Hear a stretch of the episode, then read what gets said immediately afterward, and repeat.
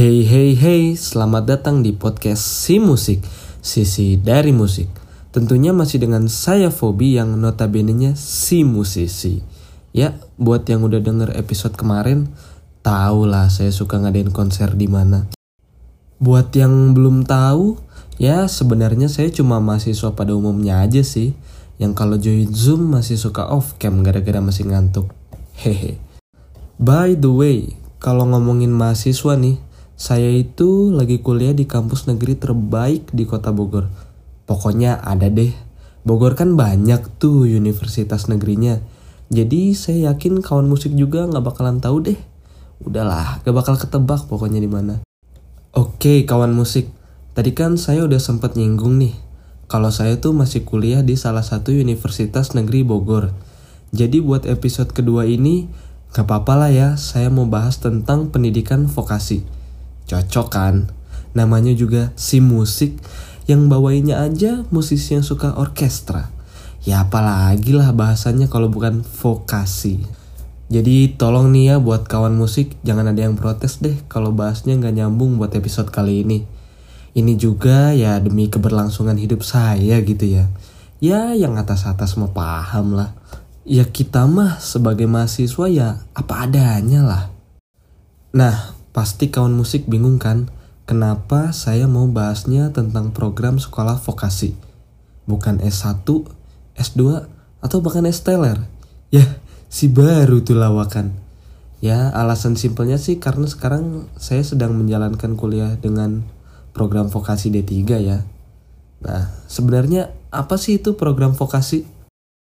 Oke, sebelum itu berdasarkan UU nomor 20 tahun 2003 tentang sistem pendidikan nasional, pendidikan tinggi di Indonesia itu dibagi tiga. Yang pertama yaitu ada pendidikan akademik. Seperti yang kawan musik ketahui, pendidikan akademik adalah perguruan tinggi yang diarahkan terutama pada penguasaan dan pengembangan disiplin ilmu pengetahuan, teknologi, dan seni tertentu yang mencakup sarjana atau S1, magister atau S2, dan doktoral atau S3. Kemudian yang kedua yaitu My Home Sweet Home atau pendidikan vokasi. Pendidikan vokasi adalah perguruan tinggi yang menunjang pada penguasaan keahlian terapan tertentu.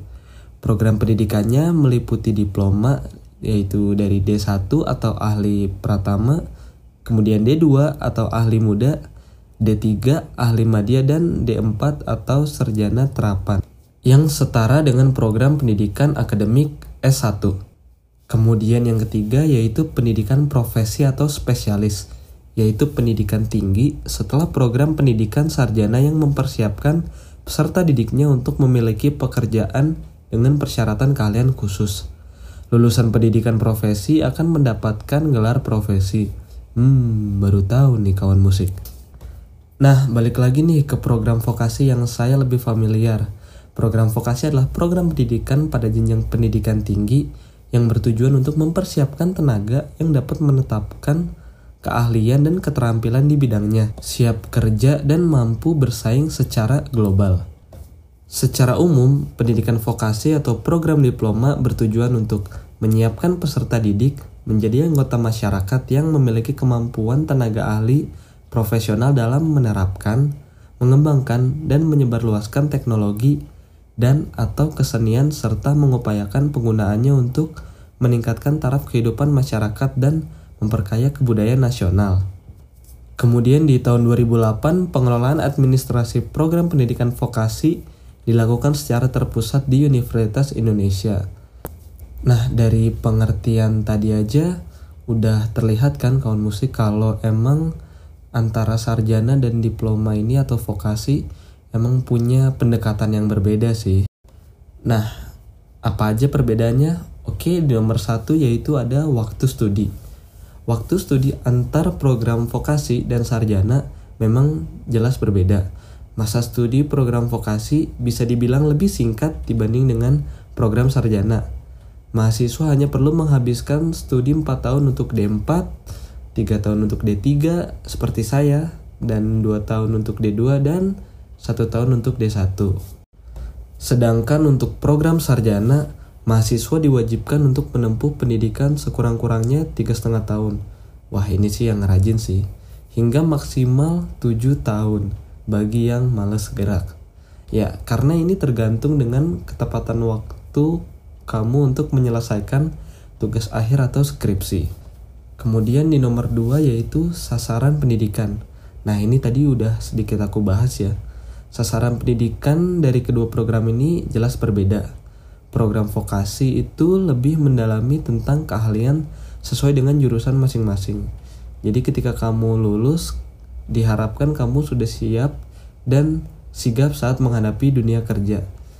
Berbeda dengan pada program sarjana yang lebih mengedepankan penerapan disiplin ilmu. Melalui disiplin ilmu ini, kamu bakal diajak masuk lebih dalam untuk mendalami jurusan yang kamu ambil. Di nomor tiga yaitu ada penerapan kurikulum. Ya tentu sih penerapan kurikulumnya juga pasti beda karena sasaran pendidikannya aja beda. Kalau kurikulum yang terdapat di program vokasi itu lebih banyak mengedepankan praktik ketimbang teori. Ini berhubungan langsung dengan goal dari program vokasi yang menghantarkan mahasiswanya untuk mudah mencari pekerjaan. Berbeda dengan program sarjana yang akan meninjau lebih dalam tentang teorinya. Dengan menerapkan teori secara mendalam di dalam perkuliahan, kemudian mahasiswa diharapkan mampu menguasai ilmu-ilmu tersebut dengan baik. Ya, ini contohnya sih antara saya dan kakak saya ya. Kakak saya itu kan uh, sekarang alhamdulillah baru lulus dari program S1 tentang DKV animasi.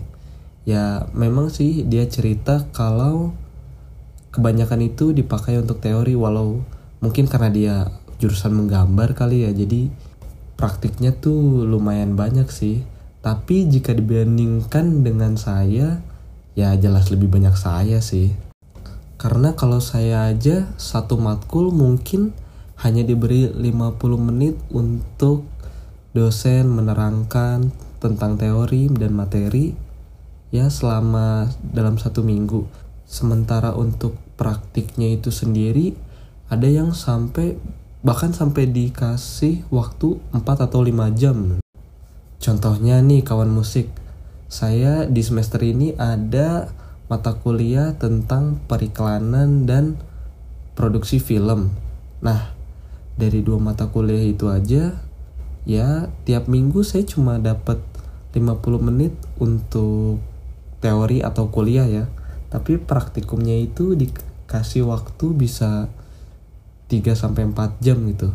Dan saya itu diberi tugas untuk kalau periklanan saya di, ya disuruh buat gimana cara buat iklan yang baik.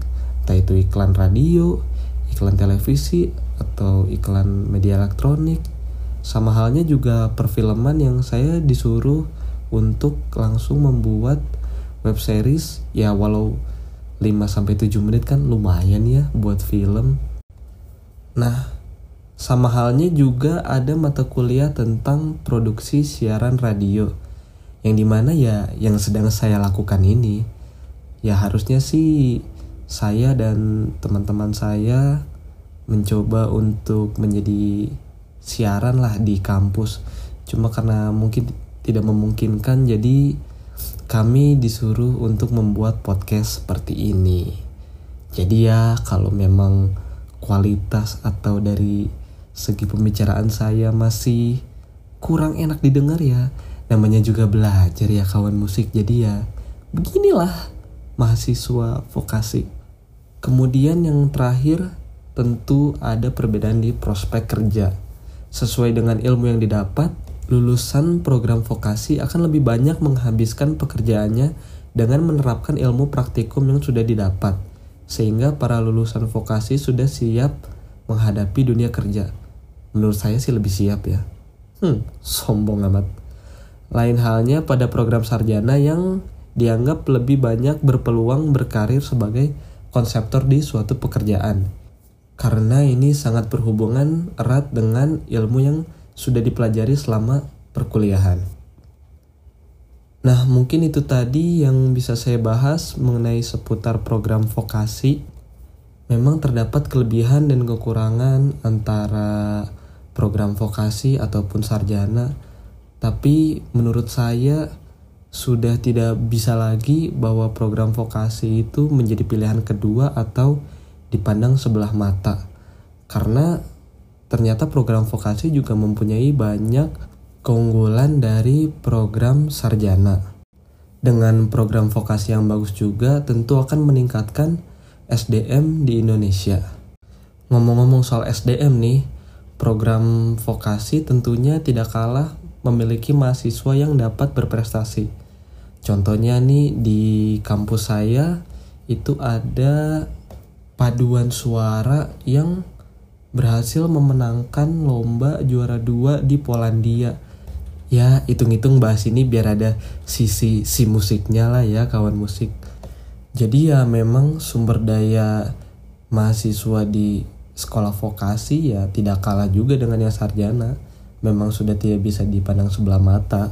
Jadi menurut saya memang tidak ada yang di atas atau yang di bawah tapi hanya berbeda arah aja yang satu kuat di teori yang satu kuat di praktik lapangannya jadi saya percaya nih kawan musik bahwa vokasi yang kuat akan menguatkan Indonesia. Ih manis. Oke, terima kasih yang udah dengerin saya sampai akhir podcast ini. Sampai jumpa di episode selanjutnya. See ya!